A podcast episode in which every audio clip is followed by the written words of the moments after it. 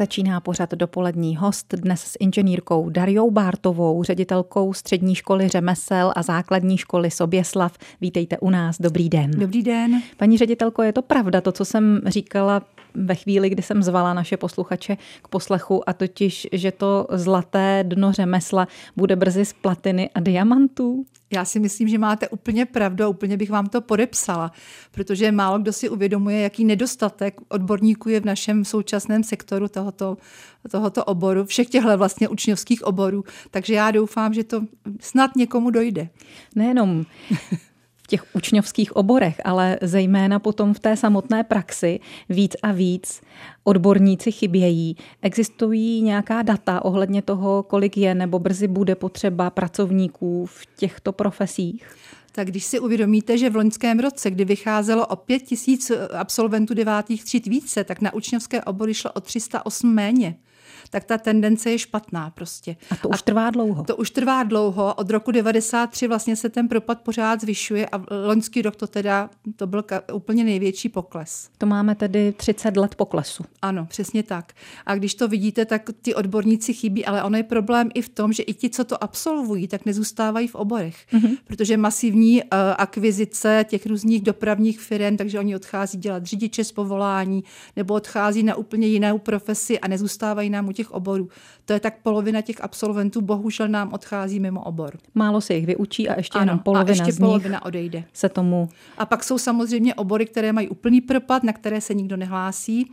Jestli můžu, uvedu vám příklad. Ano. My jsme se v loňských dvou letech domluvili s firmou Neza v Pelřimově a udělali jsme masivní propagaci firmě, ne firmě, oboru chladící mechanizační technik, to je vlastně technik pro chladící zařízení.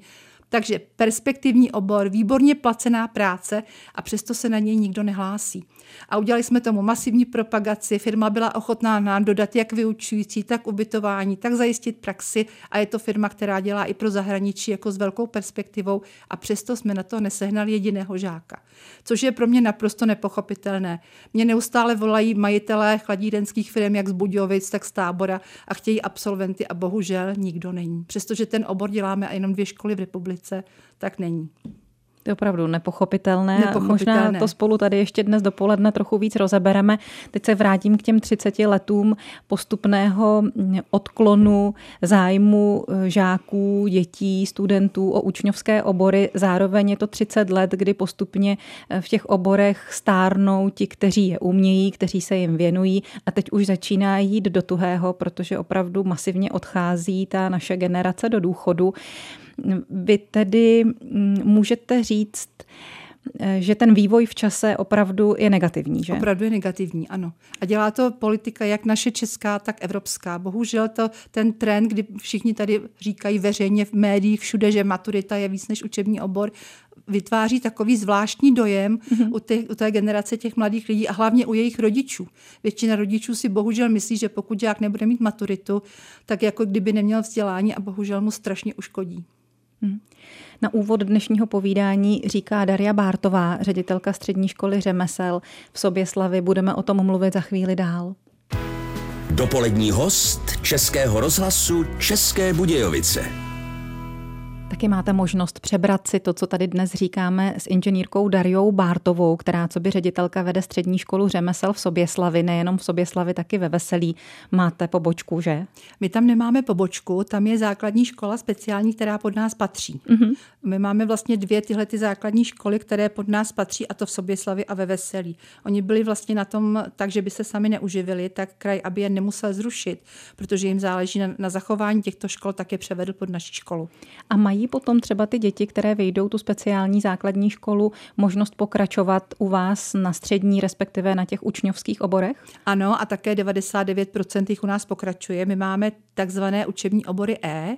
Nevím, jestli se v tom orientujete, ale to jsou učební obory jednodušší, ale jsou tříleté s výučním listem, ale jsou jednodušší. Ty žáci mají pouze dva dny v týdnu teoretickou výuku, jinak mají tři dny praxe, takže mají zvýšený podíl praxe v té výuce, nemají cizí jazyk ve výuce a mají jednodušší samozřejmě celou teoretickou výuku.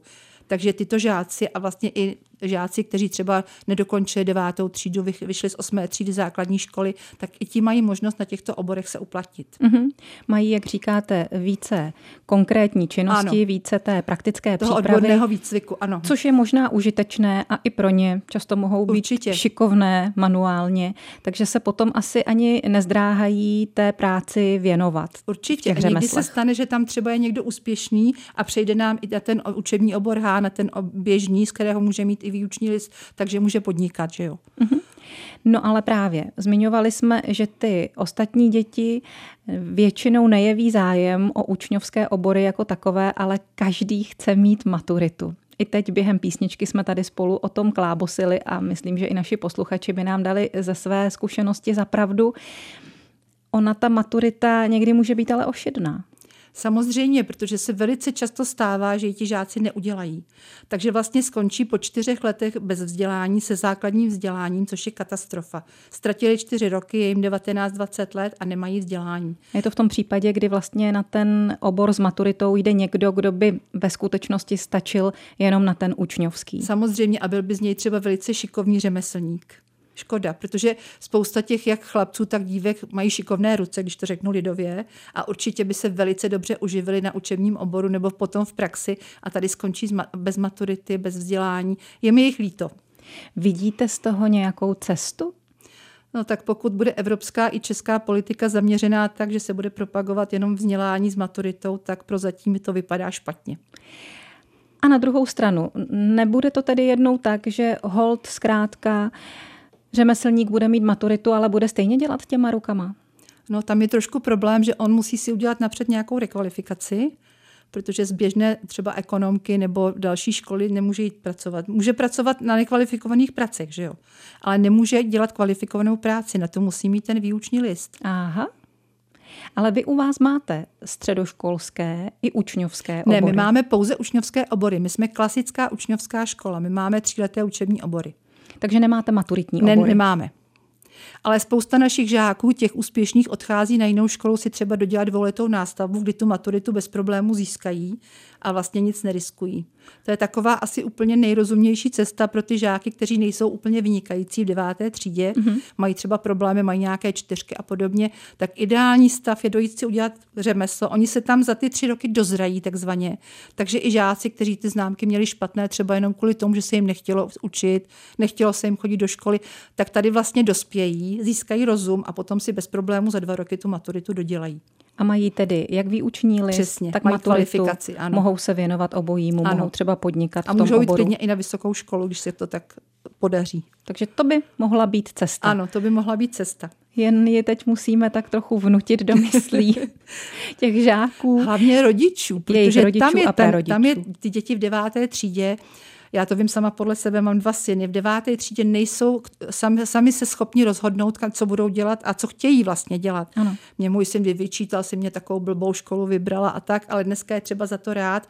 Ono je to jako hodně v těch rodičích. Jak to dítě ovlivní? Víme dobře, že dítětem se dá dobře manipulovat, co si budeme říkat a je to na výchovních poradcích ve škole, je to na rodičích. I když výchovní poradci v poslední době bych řekla, že těm dětem dávají správné informace. Snaží se je přesvědčit, ale jak říkám, rodiče tam jsou úplně dominantní. Asi si dovedu představit, co v těch rodinách zaznívá. Co by si se někde dřel, budeš dělat ano. někde venku, na dešti, v blátě a tak dál. Udělej si maturitu, budeš sedět pěkně ano, v kanceláři. Teple. Možná je to i sen těch rodičů, kteří hmm. ho dříve neabsolvovali a teď chtějí to dítě posunout dál. Tak čím vy byste motivovala mladého člověka k tomu, aby šel dělat učební obor? Já vám řeknu jenom tak pro zpestření, jak jsem motivovala svoji vlastní vnučku, mm-hmm. která před pěti lety, před čtyřmi roky maturovala, ale byla v deváté třídě, měla dvě trojky, nebyla žádný lumen tak jsem si ji vzala, říkám, Gábinko, ty prostě nemůžeš jít na, na gymnázium nebo na nějakou úplně specializovanou školu. Hele, já chci dělat strojařinu. Já jsem mi říkala, uživíš se úplně skvěle. A přemluvila jsem jí, že šla do Velešína na strojní školu.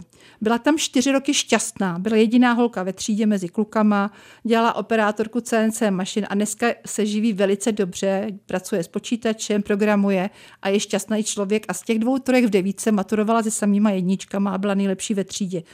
Takže záleží hodně na tom, jaký obor tomu dítěti zvolíme, aby ho to bavilo, aby se našel v tom takzvaně a aby neskončil, já jsem mi říkala, půjdeš na ekonomku a ty s těma dvěma trojkama tam nebude žádný jednička, to jsem si tehdy myslela, a skončíš jako podavačka v Lidlu. Takže se mi takhle přesvědčila a dneska je mi za to vděčná. Záleží hodně na tom, jak doma ty rodiče a i prarodiče působí na ty děti. Jaké obory se jim tedy nabízejí, to si povíme s Dariou Bártovou za chvíli. O tom, že chybějí učni v učňovských oborech a o tom, že začínají a velmi chybět řemeslníci v praxi, mluvíme s dnešním dopoledním hostem Dariou Bártovou, ředitelkou střední školy řemesel a základní školy Soběslav. Takže povězte nám tedy, jaké učňovské obory u vás máte a pro koho jsou vhodné? My jsme takový, naši mistři říkají, že jsme malý komunál. My mhm. máme všechny obory snad. My jsme naprosto soběstační ve stavbách, v opravách budov a dále. My máme tedy, abych vám to začala říkat postupně, máme háčkové obory, to je, máme instalatéra, elektrikáře silnoprout, máme tam samozřejmě i zednický práce, truhlářský práce, máme tam opraváře zemědělských strojů a na druhé straně zase máme rekondičního sportovního maséra, máme i kadeřníka, máme další obory, jako jsou pečovatelské práce, takže velký zájem o absolventy tohoto Ečkového oboru, to jsou ti praco- nezbytně nutní pracovníci v domovech důchodců, na, v nemocnicích a tak dále, takže ty to máme také. Jejich potřeba poroste. Přesně a poroste, ano. Těch je úplný nedostatek, katastrofální nedostatek. Pak máme samozřejmě cukráře, kuchaře, teď přemýšlím, na koho jsem zapomněla a chtěla bych vyzvednout, máme i umělecký obor, máme uměleckého kováře na který bohužel stejný problém se eh, přihlásí strašně málo žáků. Letos jich máme přihlášených snad jenom pět, protože ten má dřívější přihlášení, takže už ten počet známe. Dělají se talentovky? Dělají se talentové přijímací zkoušky, ano. Takže takovéto obory, jak říkám, my máme skoro všechny teda. A paradoxně jsme zkoušeli i nové obory, jako byl třeba vodovo, mechanik vodovodu a kanalizací. Měli jsme i smlouvu s Čevakem připravenou. Ani jeden žák se na to nepřihlásil. Jo, to jsou takové zajímavosti, že to jsou obory, Čevak by je okamžitě zaměstnal, i by je dotoval při vyučení a stejně se ti žáci tam nepřihlásí. Na to jsem se chtěla ptát, jestli ty firmy jsou ochotny nějak podpořit ty učňovské obory, takže evidentně jsou, jsou. ale není to nic platné. Není to nic platné, přesně tak. tak. Co vymyslet? Ano, čím to ještě dál podpořit, jak dál to propagovat. Drobní živnostníci taky třeba by eh, poptávali u vás své nástupce a uměli by je podpořit, vzít si je třeba k sobě do učení na praxi. Ano, může se to, také se to stává, někdy je míváme takhle na praxích někteří, ale nemůžeme je tam nechat samozřejmě celé tři roky. Je to možné až ve druhém a třetím ročníku, protože ty základy se musí naučit u nás v dílnách. Mm-hmm a potom mohou částečně být u některého řemeslníka na pra- takzvané praxi, on je to odborný výcvik, ale tam je ten problém, že ten řemeslník s námi musí uzavřít smlouvu a musí vyučit toho žáka přesně podle školního vzdělávacího programu. Musí ho, musí ho splnit takzvaně. A v tom je trošku problém. Oni to nechtějí plnit, oni chtějí dělat pouze tu svoji práci. Ano. Takže ho odmítají učit třeba některé věci, které jsou v rámci té výuky nutné. Takže my je tam necháváme třeba dva, tři měsíce a pak se nám vrací do školy a jdou zase jiní na praxi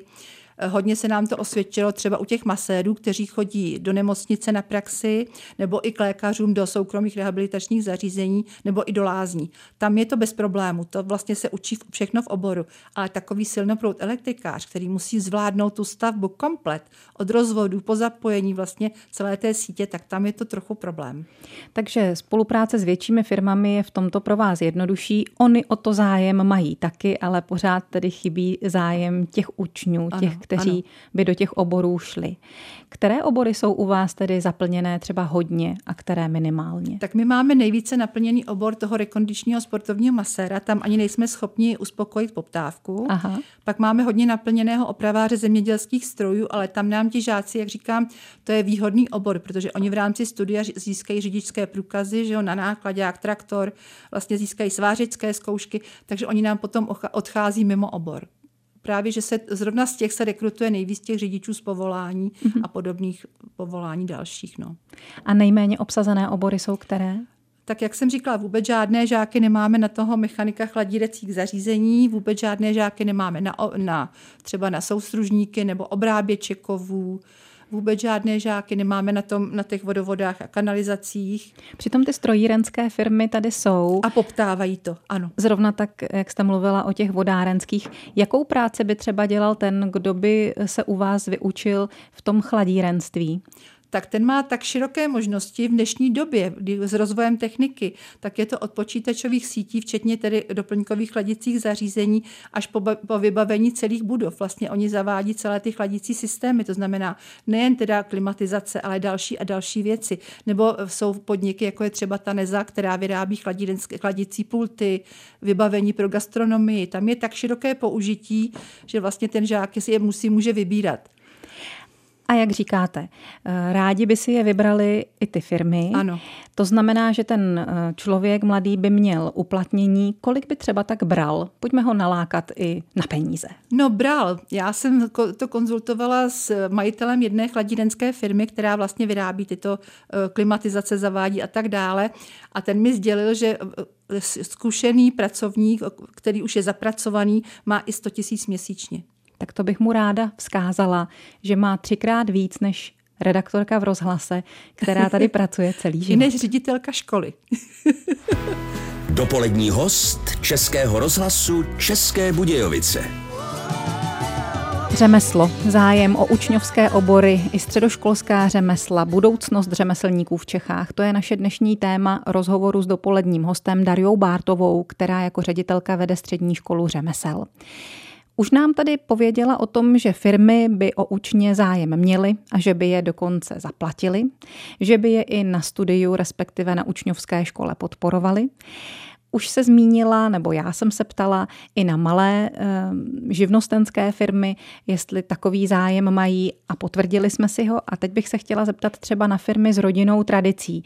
Také takové podniky si u vás nechávají a u vašich třeba jaksi partnerských nebo sesterských obdobných škol vychovávat eh, své děti, své nástupce? Ano, a tito žáci jsou vlastně úplně nejlepší, protože mají od rodičů už určité povědomí o tom řemesle, které jdou studovat. Spousta jich přichází i s některými znalostmi od svého tatínka, kterému pomáhali třeba při eh, praxi. Jsou to hlavně elektrikáři a instalatéři, těch se tam rodí nejvíce a tito žáci opravdu mají o ten obor zájem a často se nám stává, že nám po ukončení zůstávají na škole na další obor protože jsme se o tom snažili i přesvědčit a i zjistili, že je výhodné mít třeba elektrikáře i instalatéra vyučení na obojí, Aha. protože oni jsou potom naprosto soběstační. Já jsem jim říkala, chlapci, podívejte se, budete někomu zapojit boiler a ten člověk musí schánět k vám elektrikáře. Vy jim to děláte všechno na klíč. Nakonec tam opravdu se to tak dělá, že nám tam zůstávají a z těch jsou pak úplně ty nejšikovnější kluci. A to jsou tak tři, čtyři každý rok, který tam takhle zůstanou a z těch jsou fakt docela dobrý fachmani, když to takhle řeknu. Tři, čtyři kluci ročně budou stačit? No, je jich tam víc, ale říkám ty takový ty nejšikovnější, co se opravdu úspěšně vyučí oba, oba obory a zůstávají v rodinné firmě. Tak, já myslím eh, jakoby obecně, jestli mm, samozřejmě každá z těch obdobných škol má třeba nějaký takovýhle počet lidí, kteří odcházejí ročně do toho praktického provozu jako šikovní budoucí fachmani, bude to stačit tomu, co potřebuje náš kraj, co potřebujeme samozřejmě, my? Samozřejmě, že nebude. Už nestačí dneska, sami, sama dobře víte, co to je, když potřebujete domů sehnat elektrikáře nebo hmm. potřebujete při, přidělat nový boiler, když to takhle řeknu, jak dlouho na to čekáte, jak dlouho budete se studenou vodou a podobně. A kdo pak přijde a kolik si za to Přesně, řekne? a kolik si za to řekne. Jak to, to odvede, tu to práci. To je plná tragédie. My máme třeba eh, ve škole takovou praxi, že naše žáci výjíždějí na soukromé stavby, třeba děláme zakázky. Mm-hmm. Takže elektrikáři třeba jsou schopni zapojit celý dům udělat elektriku, nebo instalatéři to samé, dělají vodní čerpadla a podobně. Pod vedením svého pod vedením, pod vedením mistra. svého mistra nebo učitele odborného výcviku, správně řečeno. A to je úplně to nejlepší, když oni pracují na konkrétních stavbách. Oni se základy naučí v těch našich dobře vybavených dílnách, ale přesto je fajn, když v tom druhém a třetím ročníku už takhle vyjíždějí a dělají na těch konkrétních zakázkách. To samé truhláři zpracovávají zakázky zvenku a nevěřila byste, kolik poptávek na to máme. My nejsme schopni uspokojit ani 10%. Jste levnější Jsme jako škola? Levnější. Jsme levnější, protože my máme podle tabulek to, co smíme účtovat za práci žáků, že jo, to je minimum v podstatě. A hlavně ty žáci nesmí pracovat jakoby celý den, můžeme účtovat pouze několik hodin v tom dni, na to jsou speciální předpisy, tím vás tady nebudu otravovat, ale je o to veliký zájem. Zmínila jste mistry odborné výuky. I těch máte dost, anebo i oni vám odcházejí do důchodu? No tak v současné době je máme, ale každý den stávám s hrůzou, že některý řekne, že teda končí, protože už tam máme i mistry důchodového věku a vlastně to, tyhle ty starší mistři, to jsou ti nejlepší pracanti, když to takhle řeknu. To jsou ti staří fachmani, kteří to řemeslo umí umí ho i předávat a my vlastně za ně nemáme náhradu. Mě úplně děsí moment, kdy zrovna loni nám odešel mistr odborného výcviku kvůli srdečnímu infarktu od zedníků a my jsme za něho nesehnali kvalitní náhradu, do dneška se tam nějak tak s tím potácíme a scháníme, kde se dá, ale opravdu nejsou. Takže mám obavy, že za deset, takových deset let bude problém, i kdo to bude učit. Napadá mě k tomu otázka, nechám si ji po písničce. Když večer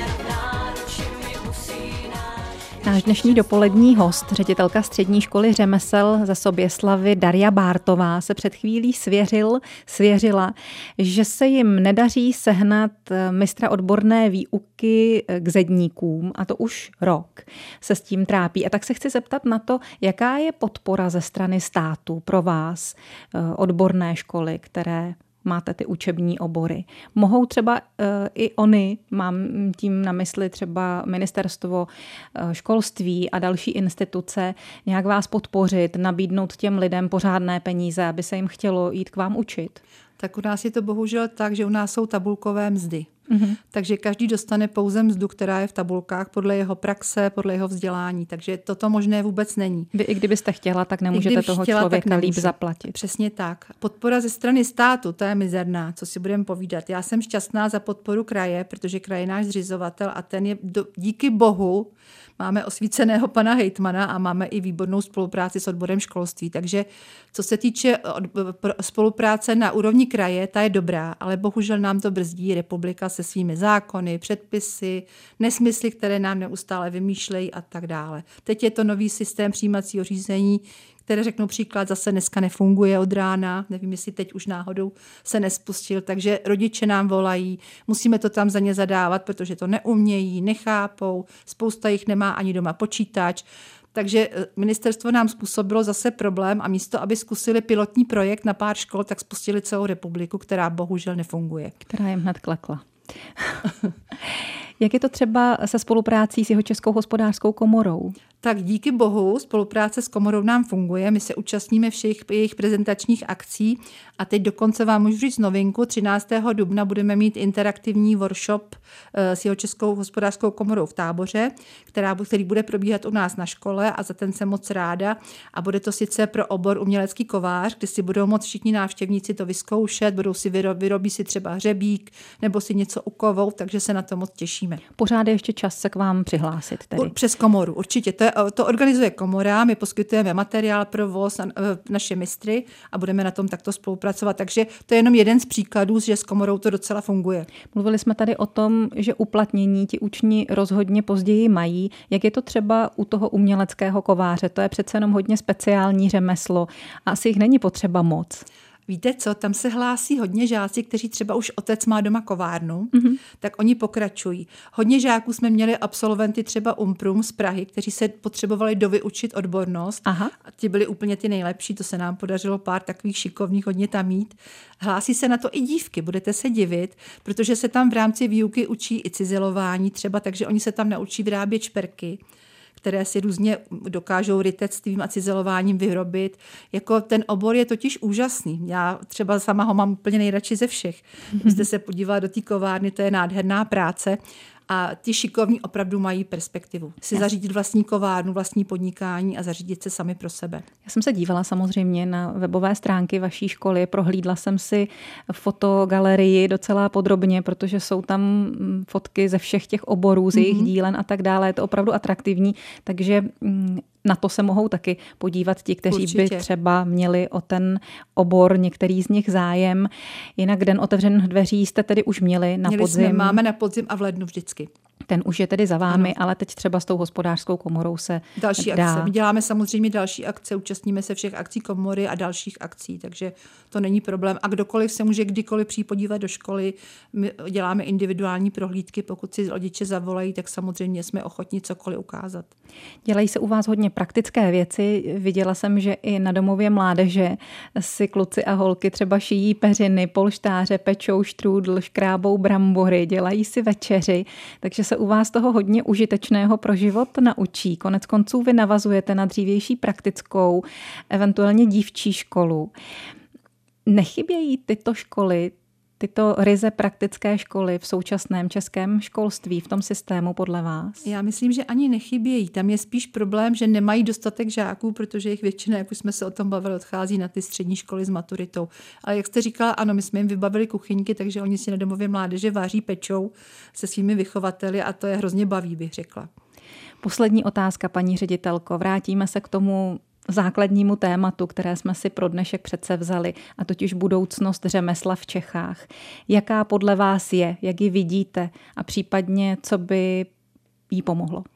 Tak já doufám, že to nebude tak špatné, že se rozum vrátí k nám, takzvaně, jak říkal pan Havel. A doufám, že se všichni vzchopí a že zavedeme jiný způsob vzdělávání, že se poučíme u našich sousedů, kde se vlastně hodně prováže eh, praxe s výukou, jako je terciální vzdělávání v Německu a v Rakousku, o kterém se u nás 20 let hovoří. Eh, ministerstvo hovoří o reformě školství, která se připravuje a už se připravuje spoustu let. Tak já doufám, že rozum se vrátí že tento řemesl bude zase tam, kde má být a bude mít své místo v, v naší společnosti. Tak my budeme doufat s vámi. Díky za to, že jste byla dnes naším dopoledním hostem a máte taky možnost se vrátit v tomto případě k vám do školy, kde na vás určitě už čekají dotazy rodičů. Tak já děkuji za pozvání. Rádo se stalo. Naším dnešním dopoledním hostem byla inženýrka Daria Bártová.